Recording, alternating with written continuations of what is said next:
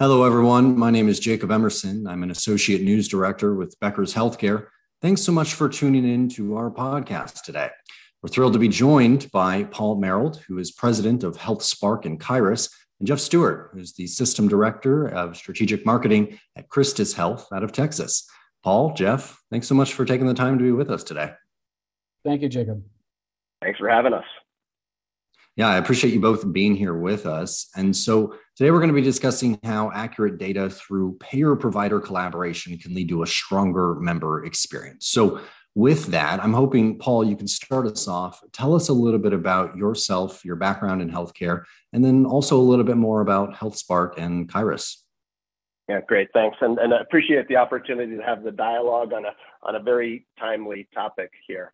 Um, uh, by introduction, my name is Paul Merrild. I'm, I'm president here at HealthSparq Kyruus. We are a leading national provider of cost transparency, care navigation, and guidance physician and provider directory management and scheduling capabilities to uh, both big sides of the marketplace, if you will.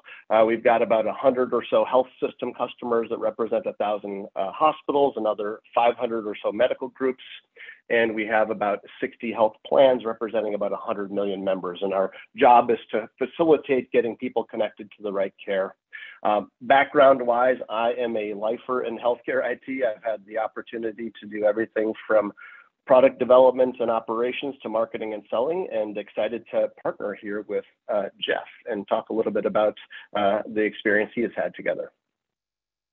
Fantastic. And Jeff, how about you? What led you to Christus? And then if you could also tell us a little bit more about how Christus is structured and where, where the reach is.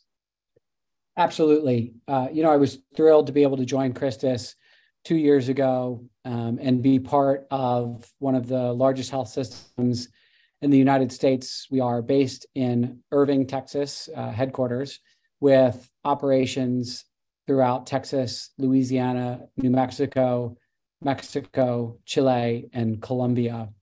Uh, it's an exciting opportunity to be part of, or to be the head of marketing for all of Christus, which includes our providers and the 11 ministries that we operate through the United States, as well as our health plan, and uh, where we offer Medicare Advantage plans, health insurance exchange plans, and USFHP plans uh, in Texas, New Mexico, and Louisiana. Wonderful. I appreciate you both giving us the laydown of what you do every day.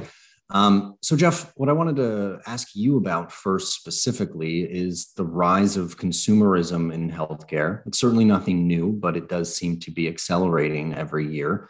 Uh, and that's obviously, you know, that's a, the member experience is a top priority for, for traditional payers and providers as well. So, um, talk to us a little bit more. You know, as we see more insurers enter this this space, um, what what are some key areas of the member experience that Christus, as an IDN, is working to improve, and how are you going about that? Yeah, so for us, the the first part is as an IDN, as, as a payer and a provider, to have a consistent digital experience. It's important that the two entities feel connected if you're choosing our health plan, most frequently it's because you're already loyal to Christus. You were born in our hospital, or your parents were born in our hospital. Your family and your your community, you're all wrapped up with trusting our providers and, and understand our reputation for quality and legacy. You know, we've been in um, Texas since 1856, extending the healing ministry of Jesus Christ. We are part a vital part of the communities we serve. And so we're thrilled to be able to offer a health plan that blends that provider experience, quality, reputation with the, the plan. And so it's critical that our member experience is reflective of our patient experience, that the data that we have about our physicians, for example, that are in our network is also carried over into that member experience. Uh, and so, as much as we are focused on the consumer side through COVID and really pre COVID and certainly beyond, improving our overall patient experience for, for digital with uh, virtual care, on demand care, uh, improving our patient portals through, you know, MyChart branded as MyChristus, and all the things we're doing on the digital side for the provider, it's important to also try to carry as much of that over to our member experience also. And so that's why we've been partnering with HealthSparq as we look at building a strong foundation of our provider data with Kyruus. Everything we do to make our data um, positive for our patients about uh, making it easier for them to find a provider and access care. We want to carry all of those improvements over to our member experience as well, so that as you're searching for care inside of our plan network, you're seeing all of that same information and all of that, uh, all the things that signal the trust and quality of our providers in both our, um, again, in our provider directory as well as our member directory. Fantastic. So HealthSparq and Kyruus, it's helping you as an integrated system, making sure that your members and your patients also feel that it's it feels like an integrated system as well. Paul, I'd be curious, you know, zooming out from IDNs, uh, we're obviously seeing a lot more um, retail disruptors and non-traditional players enter the healthcare space. So, where are you really seeing the industry focus when it when it comes to member experience this year? Yeah, I mean, I, I think an extension of, of Jeff's argument is that regardless if we describe the person as a member, as a patient, or as a consumer, or however it is that they enter, right? They need the same set of information. They need the same capability for call to action. They need the same uh, experience overall to, to make it a fairly reasonable one. And I think industry wide, I'd, share kind of two overall observations. You know, one is that I feel like we're right in the midst of hopefully coming out of a little bit of a box checking exercise where I have been told I need to do something for transparency reasons or I'm playing catch up for some technical reason due to something with my internal systems or a competitor across town. But the idea that i'm i'm doing that which is minimally viable right? And and that is very very different than solely focusing on or increasingly focusing on the overall experience for that member and the patient. And I, I think that where I see that going is that the, the mandated requirements on cost transparency, for example, have, have created a really interesting chassis upon which we can build to help make sure that member or that patient does get connected to the right care. So we move away from, hey, I've checked the box, I've made this information available online, or I've got it in my mobile app, you know, whatever that might be in terms of, yes, I have done that thing which is minimally viable. And instead, thinking about it in terms of yes, I've given the most accurate information. I've presented it in a compelling way. It's actually usable by the end consumer and facilitates a real call to action, right? At the end of the day, we're all trying to get that patient or that member connected to the right care. And if we're only focused on doing those things that are minimally viable, it isn't as focused on actually solving for that mission, which I think is really interesting opportunity for us. And, and I'm actually very bullish about the idea that uh, even though mandated requirements being told what to do can be a frustrating environment for everybody in the industry, I think it creates a really interesting foundation upon which to build to really make it more meaningful for the consumer at the end of the day. Sure, sure. So not doing things just for the sake of doing it, for checking the boxes, as you said, Paul. Um, and I and I really appreciate you bringing up the price transparency piece of this conversation because I think this is it's really important, especially over these last few years as these rules have really come out. Um, Jeff, in that vein, how would you say that data in general plays a role in all of this from from your perspective? Um, what are some of the metrics that you're measuring at Christus? when it comes to member experience and and does the price transparency data kind of play into some of that i think for us um, the data that we're looking at for our member experience is certainly even just the usage of our provider directory and what does it tell us about what people are interested in and the ways that they're making decisions um, you know we, we certainly want to continue to grow our health plan and grow the, our overall um, population that we're serving there. And so, you know, understanding the keys to their decision making process and how they're selecting us is, is really critical. I mean, we are differentiated as an integrated delivery network because of our connection to uh, the provider side, right? Because of the clinics and hospitals that we operate in our communities, we um, we stand apart from a lot of our competitors in the space. Um, and so we really spend a lot of time trying to look at how do we differentiate ourselves and how do we um, connect those two pieces together. So what how do we measure how people are making those decisions? Um, you know, which which is not dissimilar from how we look at on the provider side either. You know, what is our consumer behavior? What are they telling us? Um, are we asking them? Are we, you know, it's both a quantitative and a qualitative, right? So, how many people are using the provider directory? How many people are able to successfully complete a search and that they, you know, do one search and, and not another? Um, and how do we actually collect qualitative data about it also? How can we, um, you know, find somebody get them to test our provider directory and provide feedback on what they were looking for uh, what other areas that they they found um, useful. I think those are some of the, the big things we're looking at, uh, and just overall surveying the members. Right, what what is it they expect? How can we better serve them? Mean, those are some of the, the big pieces of data that we look at. And you know, when we're talking about better serving members, and as you just mentioned differentiating yourself from from competitors. We know that many members and patients today are, are wanting their care more digital more in the home. Um, so so looking ahead jeff oh, how do you see digital health offerings um, for for christus's patients and members evolving? I mean what, what really excites you about looking to the future on this topic? Yeah well i, I think you know we we always use the words appropriate side of care um, and oftentimes that's always traditionally meant how do we get you to our appropriate site of care? Is it an emergency department? Is it an urgent care? Is it a physician's office? And you know, lately we've thrown in telemedicine there, but I think it's perhaps going to shift the other direction or flip on its head, where we're asking instead, how can we get to your appropriate site of care? And so, how can we serve you better in home. Christus has a great partnership with LHC in providing home care.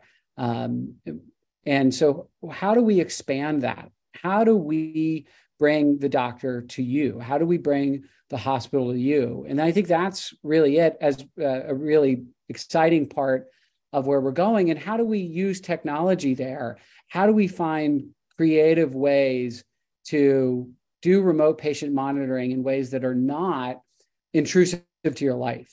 Um, and you know how do we better communicate back your care? So often when you're coming into the clinic we're getting just a single episodic view of your care uh, and and also in the context of our environment as opposed to you know remote patient monitoring in all the ways or whether we're using fitness trackers or other devices we can actually get a longitudinal view of your of your health and to really understand um, what the trends are like to detect things long before they start and hopefully prevent um, expensive care um, uh, episodes for you, which is obviously very aligned to how we want to manage the population health in our health plan.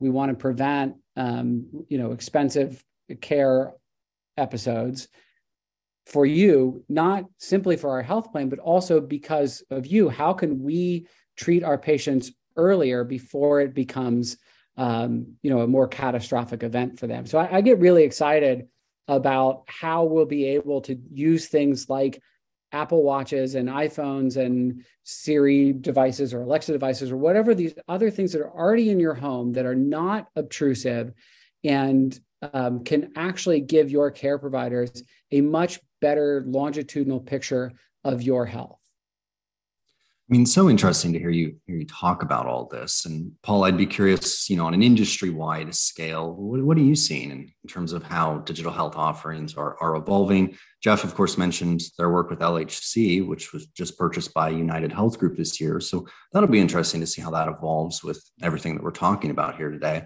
But Paul, what excites you about about this topic this year?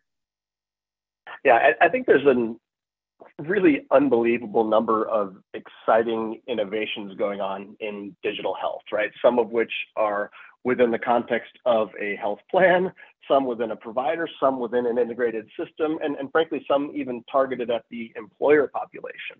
And as we think about the various constituents within that and the various opportunities, we see you know, a foundational needs, right? Every one of these organizations needs, you know, the basics of I have accurate information about provider data, I have accurate information about cost, I have accurate information about availability and network participation and things of that nature. And the explosion of digital health actually creates net new demand on, hey, how can I find golden records for each of these different slices of the industry to best help my own efforts in digital health and in engaging my consumers and patients in the most interesting way. So you get at this core question, first of all, of do I have the right information chassis and connectivity chassis to, to uh, help consumers make the right decision?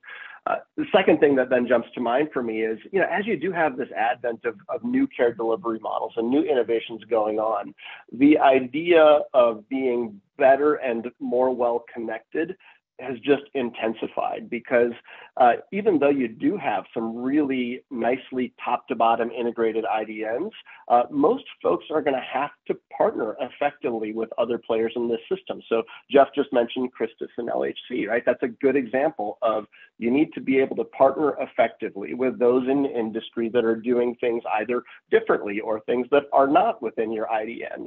And this idea of you know, whether we call it co-opetition or whether we call it integration or interoperability, this idea that we can create a, a democratization of the information and accept that connectivity can you know, facilitate some of these transactions is a really interesting idea to me, right? There, there's just ample opportunity to give the consumer the best information possible, to prompt them in the right way, regardless of where they're entering the system, uh, to facilitate that type of relationship ultimately with their health plan and with their provider organization. I think that that idea of a real ecosystem is uh, really one of the highlights, I think, of the digital health movement. Wonderful. It sounds like so much opportunity is still out there from your perspective. And clearly, it sounds like the, the systems that are going to be most successful here are those that think outside the box and really forge these new and creative partnerships. Paul, I want to ask you before we go any final thoughts, final takeaways you really want to drive home for our listeners today? I think the one thing I'd share with uh, everybody listening today is that I really feel like we're in this uh, creation of foundation period right now, right? Whether it be mandated requirements on cost or you know, increasingly figuring out how consumers want to engage digitally, we're essentially creating a foundation upon a lot, upon which I think a lot of innovation is going to come. I actually think there's so many unknowns. So once we get that foundation, there are lots of unknowns in terms of what patients and consumers are going to want. And the good news is we've now created the environment to test that right? And to figure out how can we best meet the needs of that member? How can we best meet, meet the needs of that patient? How do they think about the concept of cost? How do they think about the concept of quality? And, and how can we best facilitate the most appropriate decision making to connect them to the right care? I think we're going to just have a tremendous amount of innovation over the coming years now that we've got these mandatory uh, requirements in place, creating that chassis for innovation. So I think it's a very, very exciting time for everybody. And Jeff, how about you? Final takeaways for our listeners today? Yeah, you know, I think one of the things that is driving us as we look at our digital experience in both the provider side and the payer side is it's been my experience in the last 12 to 15 years that I've been in healthcare that we look at each other for examples. And we often defend a poor digital experience or poor consumer experience as well, this is healthcare. And whether it's the need for data security or um, the complexity of the healthcare pricing system or any of those things, we, we use that all too often as, as an excuse. And I think it's really time for us to consider what our true consumers experience is because in between selecting a provider or selecting a health plan or interacting with their member portal or our patient portal they spent time on facebook or on waze or on open table or any of the other or snapchat or, or instagram tiktok any of the other apps consumer apps they use And that's what we are being compared to for consumer experience. And I think it's absolutely critical that we start looking at those kinds of places for examples for how to improve um, our overall digital and consumer experience. That's what we're focused on is not just simply how can we be the best in healthcare, but how can our consumer experience mirror the other experiences they have? How can we bring that interactive delight that you have with an app that works seamlessly? How can we bring that to healthcare? How can we bring that to our consumer experience or member experience? And it's going to be really difficult. You know, we work with a lot of legacy systems that that kind of uh, make that difficult. Um, but if we continue to push forward and we continue to find those opportunities, I think we have real opportunity to um, deliver the experiences the consumers expect and continue to differentiate ourselves. Fantastic. Well, Jeff, Paul, I want to thank you both so much for taking the time to join us today on the podcast and giving us your insights around this discussion. It's been a pleasure speaking with you both. Thank you, Jacob. Thanks, Jacob. Thanks, Jeff. I'd also like to thank our sponsor, HealthSparq. You can tune into more podcasts from Becker's Healthcare by visiting beckershospitalreview.com slash podcasts.